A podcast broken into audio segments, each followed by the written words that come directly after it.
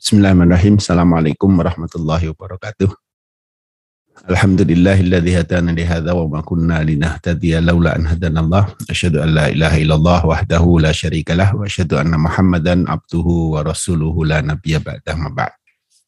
Bapak Ibu mohon maaf ada hal teknis yang mengganggu agak terlambat sedikit. Baik kita baca tafsir surat Yusuf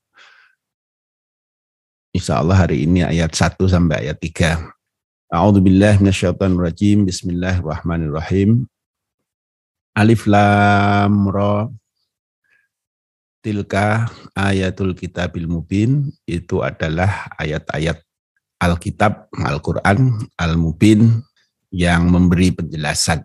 Inna sesungguhnya kami Allah angzalnahu telah menurunkan Al-Qur'an itu Quranan Arabian sebagai bacaan. Arabian yang berbahasa Arab. La'allakum takilun agar kalian memikirkannya. Nahnu kami Allah nakussu alaika mengisahkan alaika kepadamu Muhammad ahsanal qasosi sebaik-baik kisah. Bima auhayna ilaika hadal Quran dengan kami wahyukan kepadamu Quran ini wa in kunta walaupun sebelumnya engkau laminal ghafilin termasuk orang-orang yang tidak mengetahuinya. Sadaqallahul azim. Sababun nuzul nuzulul ayah as-salisah. Nahnu nakussu. Rawa Ibnu Jarir an Ibnu Abbasin Ibnu Jarir meriwayatkan dari Ibnu Abbas sekolah Ibnu Abbas berkata, "Qalu mereka para sahabat berkata, "Ya Rasulullah, wahai Rasulullah, lau qasasta alaina." Bagaimana kalau engkau beri kami kisah-kisah? Fanazalat nahnu nakussu alaika ahsanal qasas. Maka kemudian turunlah ayat nahnu nakussu alaika ahsanal qasas al-munasabah. Kalau di tafsir aslinya sebenarnya tidak ditulis sebagai al-munasabah, tetapi setelah kita baca isinya, ini relevanlah dengan dengan judul munasabah ya. Sebagaimana di dalam bagian-bagian sebelumnya dari tafsir ini selalu mengkaitkan ya ada munasabahnya keterkaitan antara satu bagian dengan bagian yang lain. Tasyabbaha fatihatu hadis surah fatihata surat Yunus. Pembukaan dari surat ini mirip dengan pembukaan dari surat Yunus. Jadi alif lam ra tilka ayatul kitabil mubin ya. Kalau di surat Yunus tilka ayatul kitabil hakim. Lakin wasofa al-Qur'ana huna bil mubin. Tetapi Quran di dalam surat ini disifati dengan al-mubin yang memberi penjelasan. Wahunaka sedangkan di sana di surat Yunus bil hakim dengan sebutan al-hakim. Wasababu anna surata Yusuf ta'buru an ahdathin jassamin marrobiha nabiyun karimun soburun Fana sabaha al wasfu bil bayan. Nah, kenapa? Atau sebabnya apa? Surat Yusuf ini disebut sebagai al-mubin karena di surat Yusuf ini memberikan ibrah menceritakan tentang kejadian-kejadian besar yang berlangsung terhadap nabi yang mulia, yang sabar, maka relevan ya kalau diberi sifat al-bayan yaitu kisah Nabi Yusuf ya. Wa amma surat Yunus fa maudhu'uha isbatu usuliddin. Sedangkan surah Yunus itu topiknya adalah mengokohkan pokok-pokok agama min tauhidillahi yaitu tauhidullah wa isbatil wahyi wan nubuwah dan mengokohkan tentang wahyu dan kenabian wal ba'si wal jazai dan juga tentang hari kebangkitan dan hari pembalasan. Wahadihi yunasibuha al-wasfa bil hikmati. Dan ini relevan kalau diberi sifat dengan sebutan al-hikmah, al-hakim. Jadi begitu, jadi disebut al-mubin karena ini menjelaskan kisah yang begitu luas ya dari seorang nabi. Nah, sedangkan al-hakim di situ karena mengandung pokok-pokok akidah yang dijelaskan di dalam surat tersebut. At-tafsir wal bayan. Alif lam ra Alif lam ra albatu bil hurufil muqatta'ah isyaratun ila i'zazil Quran. Jadi memulai dengan huruf-huruf yang terpenggal-penggal alif lam ra ya. Isyaratun ila i'zazil Quran ini menjadi isyarat kepada kemukjizatan Al-Qur'an. Famin hadhil huruf al-arabiyyah al-abjadiyah wa nahwiha allati taqawwanat minha lughatul Arab. Maka dari huruf-huruf inilah huruf-huruf Arab abjad dan yang sejenisnya sejenisnya alif, sejenisnya lam, sejenisnya ro ya maksudnya huruf-huruf yang lain yang bahasa Arab itu tersusun. Ta'allafat ayatul kitabil mu'jiz. Demikian juga tersusun ayat-ayat kitab yang ayat-ayat Al-Qur'an yang memberikan menjadi mukjizat ini ya, yang melemahkan pihak yang lain. Qala Ibnu Kasir berkata Ibnu Kasir, "Inna ma dzukirat hadhil huruf fi awailis suwar allati dzukirat fiha bayanan li'jazil Qur'an." Nah, sesungguhnya huruf-huruf ini disebutkan di awal-awal surat yang dicantum di dalamnya. Jadi banyak surat-surat yang menggunakan awal berupa huruf-huruf seperti ini. Bayanan di ejazil Quran sebagai penjelasan tentang kemukjizatan Al-Quran. Wa annal khalqa ajizuna an mu'aradatihi bimislihi. Dan sesungguhnya makhluk itu tidak mampu untuk menghadapi Al-Quran itu, menentang Al-Quran itu dengan yang sebanding dengan Al-Quran itu. Hadza ma'a annahu murakkabun min hadhil huruf al-muqatta'ah allati yatakhatabuna biha. Walaupun sebenarnya Quran ini kan sebenarnya hanya tersusun dari huruf-huruf ya, dari alif lam, alif ba ta sa sampai ya ya. Yang mereka ini biasa berbicara dengan huruf-huruf itu ya. Jadi sama-sama ya ini hurufnya mereka gunakan setiap hari tetapi ternyata bahasa yang disusun oleh Al-Quran dengan huruf-huruf itu tidak mampu mereka tandingi ya oleh orang-orang Arab bahkan para sastrawan yang hebat sekalipun tidak tidak bisa menandingi kemukjizatan Al-Quran ini. Nah ini dijelaskan di dalam banyak surat ya bagaimana memaknai huruf-huruf susunan huruf-huruf yang dalam tanda kutip tidak memiliki arti secara bahasa ya di dalam Al-Quran itu. Nah Bapak Ibu dulu pernah kita sampaikan bahwa salah satu dari ciri ayat-ayat makiyah atau surat-surat makiyah itu dimulai dengan huruf-huruf seperti ini. Nah hanya satu surat yang bukan makiyah yang dimulai dengan huruf seperti ini yaitu surat Al-Baqarah. Al-Baqarah ini surat Madaniyah, tetapi dimulai dengan Alif Lam Mim. Itu satu-satunya surat Madaniyah yang dimulai dengan huruf.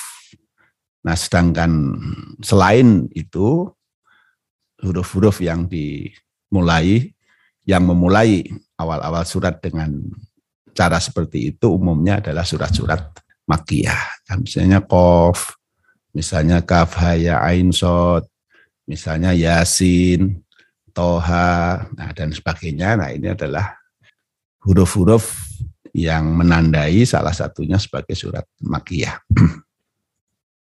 Nah kenapa surat makiyah? Karena ini bagian dari Jazul Quran Al-Lughawi, jadi kemukjizatan Al-Quran secara bahasa, yang itu adalah bagian dari tantangan Al-Quran kepada orang-orang Quraisy pada saat itu yang sangat e, merasa tinggi di dalam kemampuan bahasa sastra mereka.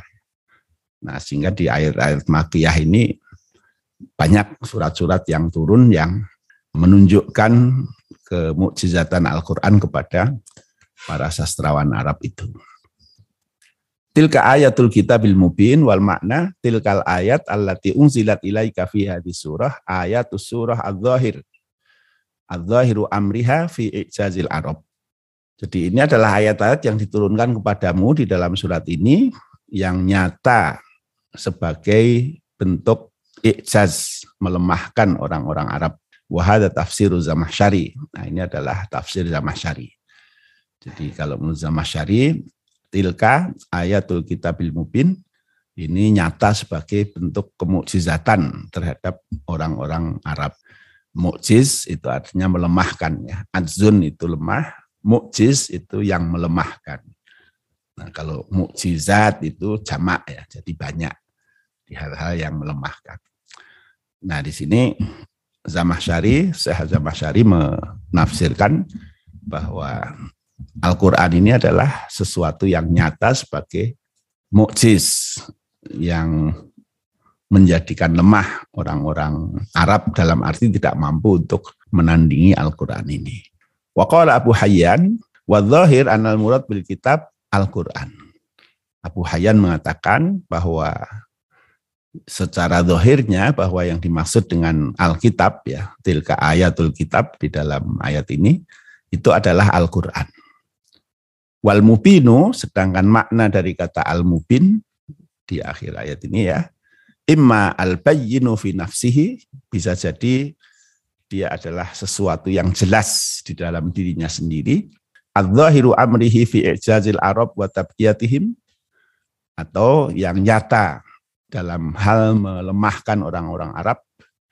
Wa amal mubinu Wa amma al-mubin al-halal wal haram wal hudud wal ahkam wa ma yahtaju ilaihi min amritin. Ya, bisa juga bermakna mubin itu oh ini bukan wa amma maksudnya wa imma.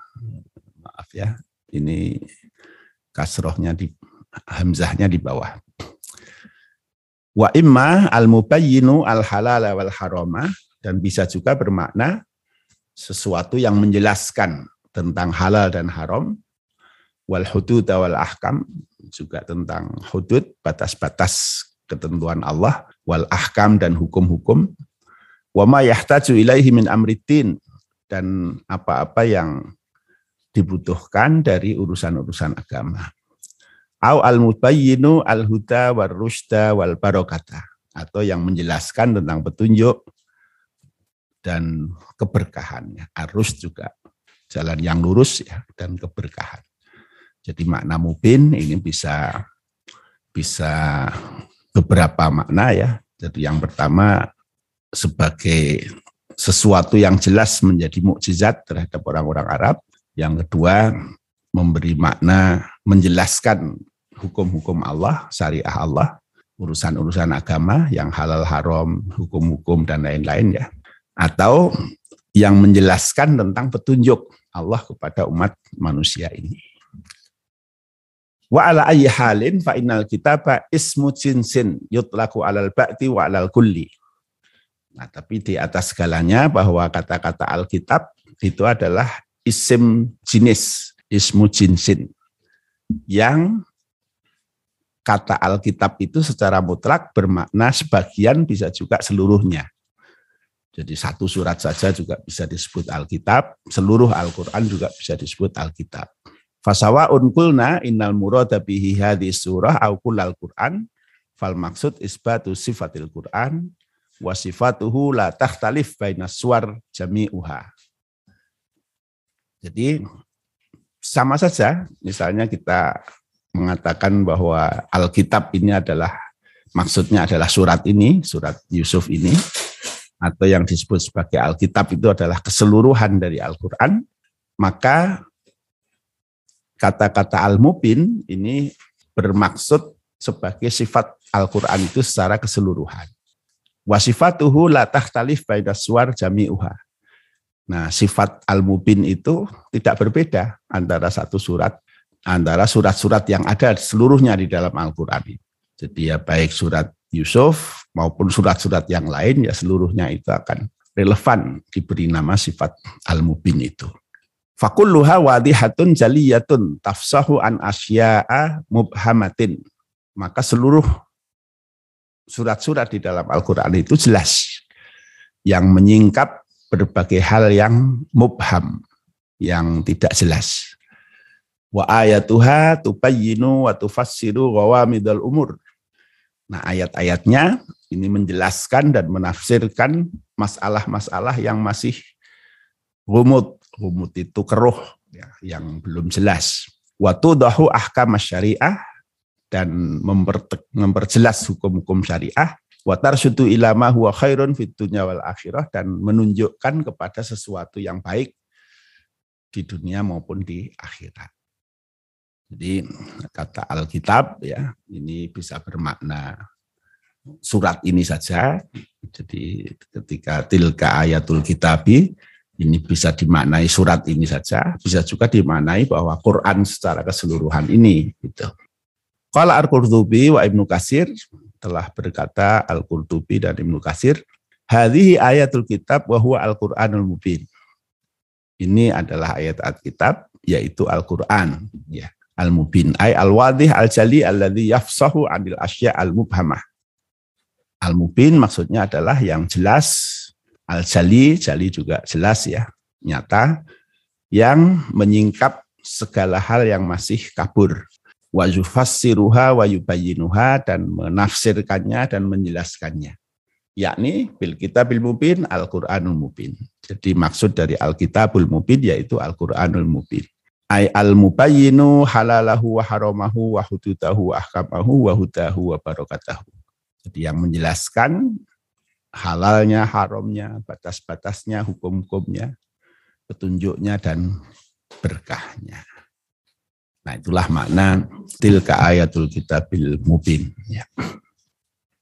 Inna anzalnahu Qur'anan Arabiyan la'allakum ta'qilun. Ay inna anzalna hadal Qur'an ala Nabi Muhammadin al-Arabi. Kami turunkan Quran ini kepada Nabi Muhammad yang berbangsa Arab bilugatil Arab dan juga dengan bahasa Arab afsahul lughat wa abyanuha wa ausauha wa aksaruha ta'diyatan lil ma'ani allati taqumu bin nufus. Bahasa yang paling fasih paling jelas paling luas dan paling banyak memberikan makna-makna allati taqumu bin nufus yang bisa menyentuh kepada jiwa kita. Litata'allamu ma lam takunu ta'lamun supaya kalian dengan Quran yang berbahasa Arab ini akan belajar hal-hal atau mempelajari hal-hal yang dulu kalian belum tahu.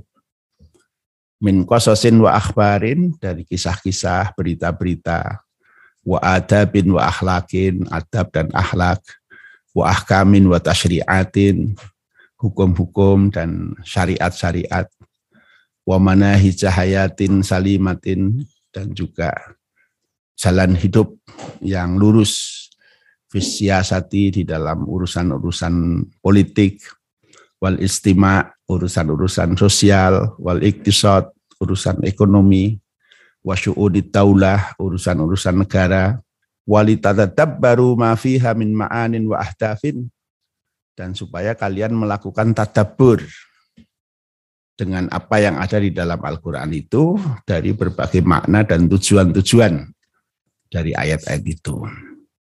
Tabni al-farda wal jama'ata ala aqwamis asas. Yang Al-Quran ini membangun baik individu maupun jamaah di atas landasan yang paling lurus. Ya. Kalau Ibnu Kasir, berkata Ibnu Kasir, falihada Angzala asyrafal kutub bi asyrafil lughat ala asyrafil rusul bi safarati asyrafil malaikah. Wa kana dhalika fi asyrafi biqa'il ard wa btudi'a inzaluhu fi asyrafi syuhuril syuhuris sanah. Fakamula min kullil wujuh.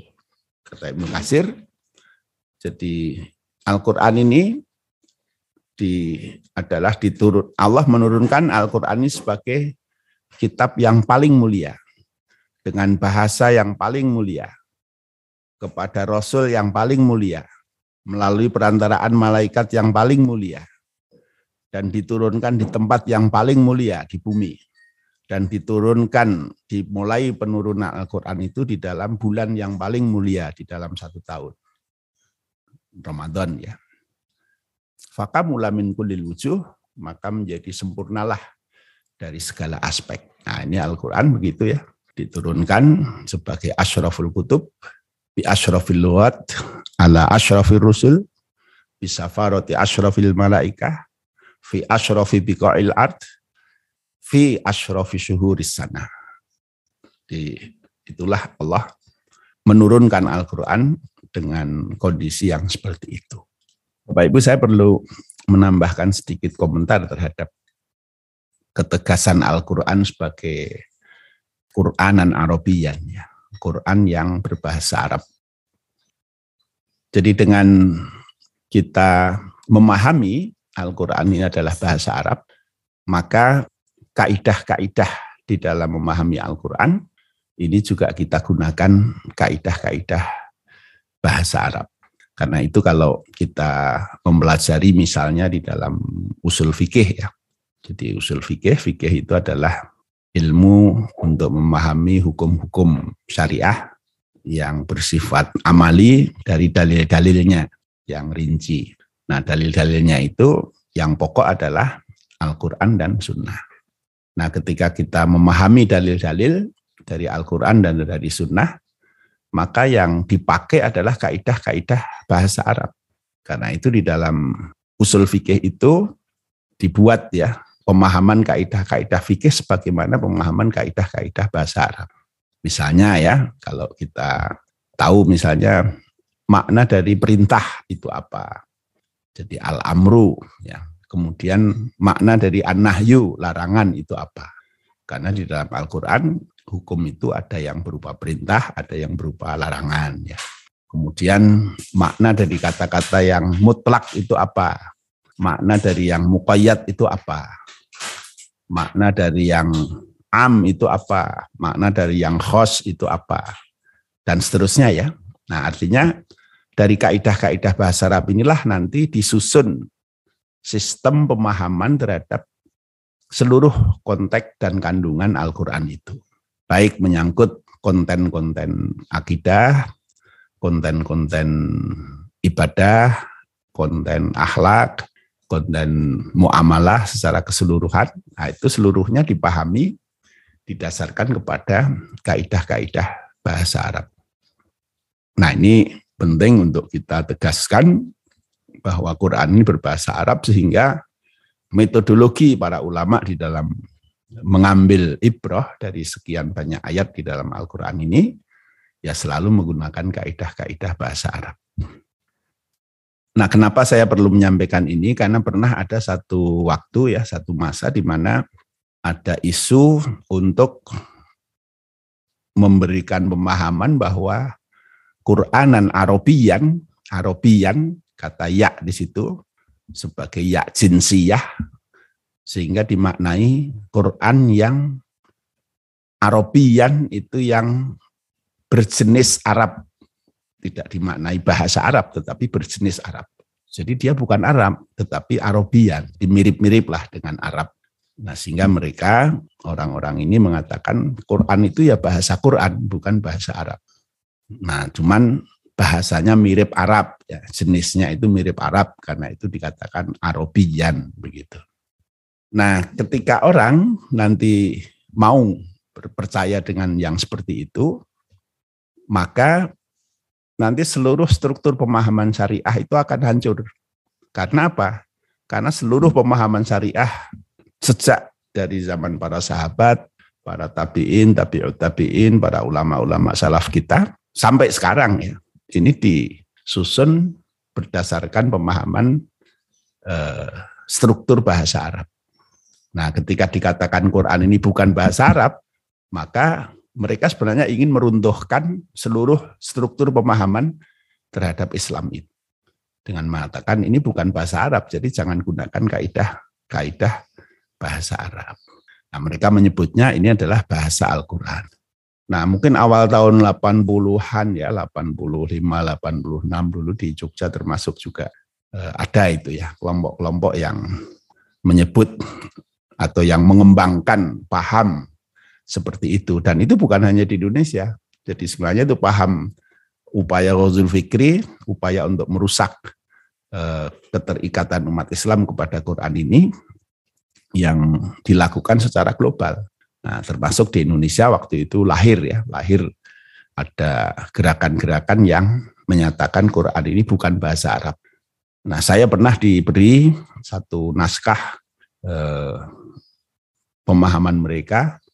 Nah, ketika saya coba membaca sebagian, ketika ada ayat-ayat yang dikutip, kemudian mereka menerjemahkan, ini saya betul-betul tidak paham bagaimana eh, bagaimana terjemahannya bisa seperti itu. Nah, kata mereka ya ini karena bukan bahasa Arab jadi mereka memberi makna sesuai dengan makna yang mereka tangkap dari ayat itu yang tidak digunakan kaidah-kaidah bahasa Arab.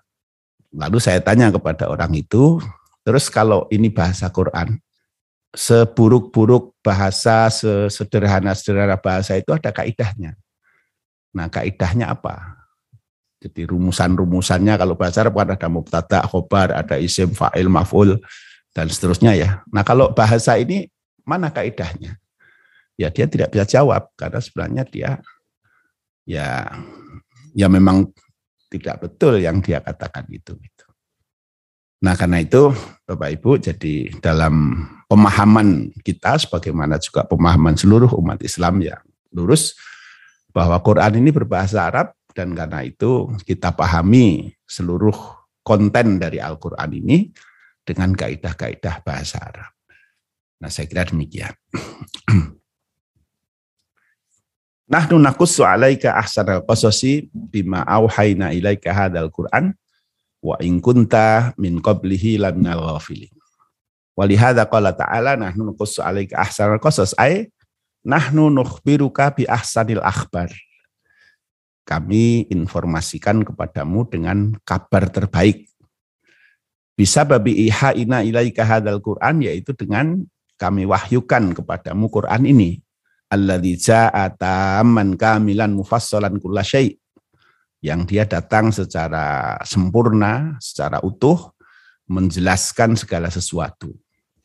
Wajahat kisatu Yusuf kamilatan tamatan mufassolatan zata ahda fin samiatin wa ibarin kasirotin. Dan kisah Yusuf ini disampaikan dengan utuh secara rinci dengan memiliki berbagai tujuan yang tinggi serta ibroh yang banyak. Wa ingkut min qablu min qabli ma auhayna ay min qabli ihaina ilaika minal ghafilina amma arafna bihi. Walaupun sebelumnya, sebelum kami wahyukan Al-Quran ini kepadamu, surat Yusuf ini kepadamu, nah kamu terhad, termasuk yang tidak paham ya terhadap apa yang kami beritahukan padamu. Ay minal jahilina bihi artinya termasuk orang yang tidak mengerti terhadap kisah ini. Fala ilma laka bihi qattu sya'nuka sya'nu qaumika kamu tidak punya pengetahuan sama sekali tentang kisah ini, ya sebagaimana kamu sama dengan kaummu, ya. layak lamu namin kososil maldin wa ahbarihim syai'ah.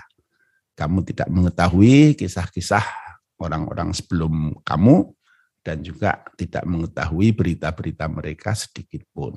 Nah ini jadi Quran ini datang kepada Rasulullah sebagiannya berisi kisah-kisah kaum-kaum terdahulu yang Rasulullah sendiri tidak pernah tahu itu karena Rasulullah tidak membaca cerita-cerita dari mana-mana ya. Nah, sehingga Rasulullah juga tidak mengerti. Nah, kata Allah ya, wa in kunta min qablihi laminal ghafilin ay minal jahilina bihi ya, jadi tidak mengerti terhadap kisah-kisah ini.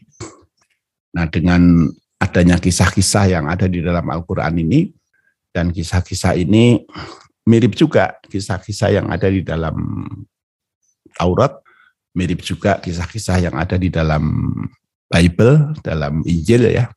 Jadi di Taurat, di Injil ini juga berisi sebagiannya kisah-kisah para nabi-nabi. Nah, sebagaimana Al-Quran juga berkisah itu. Nah, walaupun menurut orang-orang yang mempelajari Bible, nah kisah-kisah di dalam Al-Quran ini jauh lebih utuh, ya, lebih utuh, lebih tegas, lebih jelas tujuan dan maksudnya.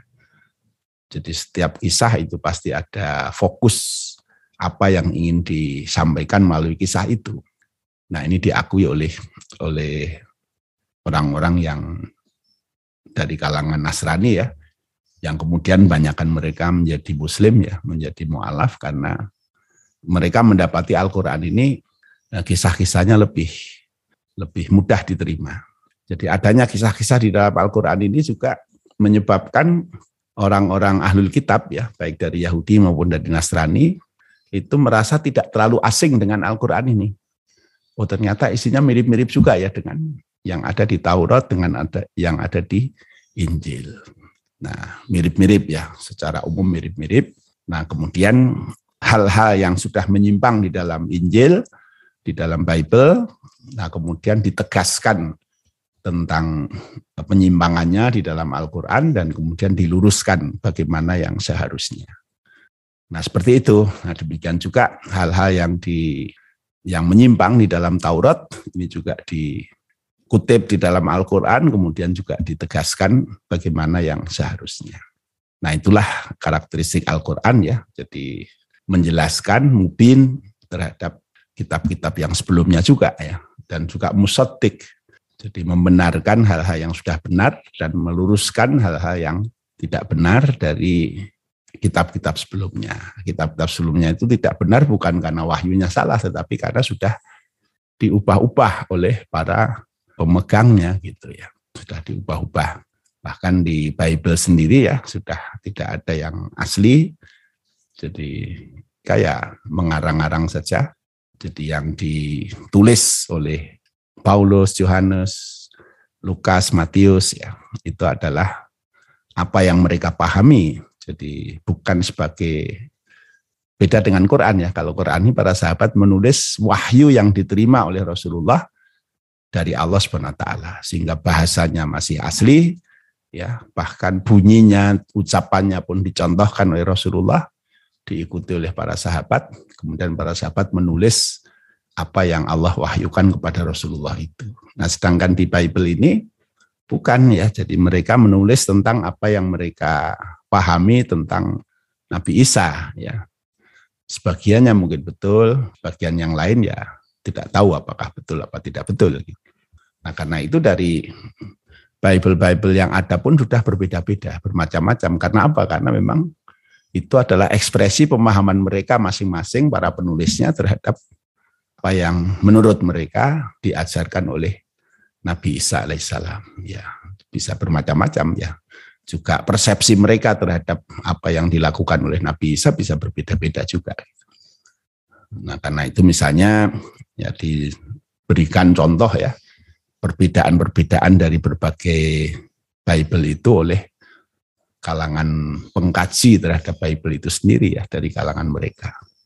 Nah, ini sekian banyak perbedaan yang ada karena memang masing-masing adalah ekspresi dari setiap penulisnya.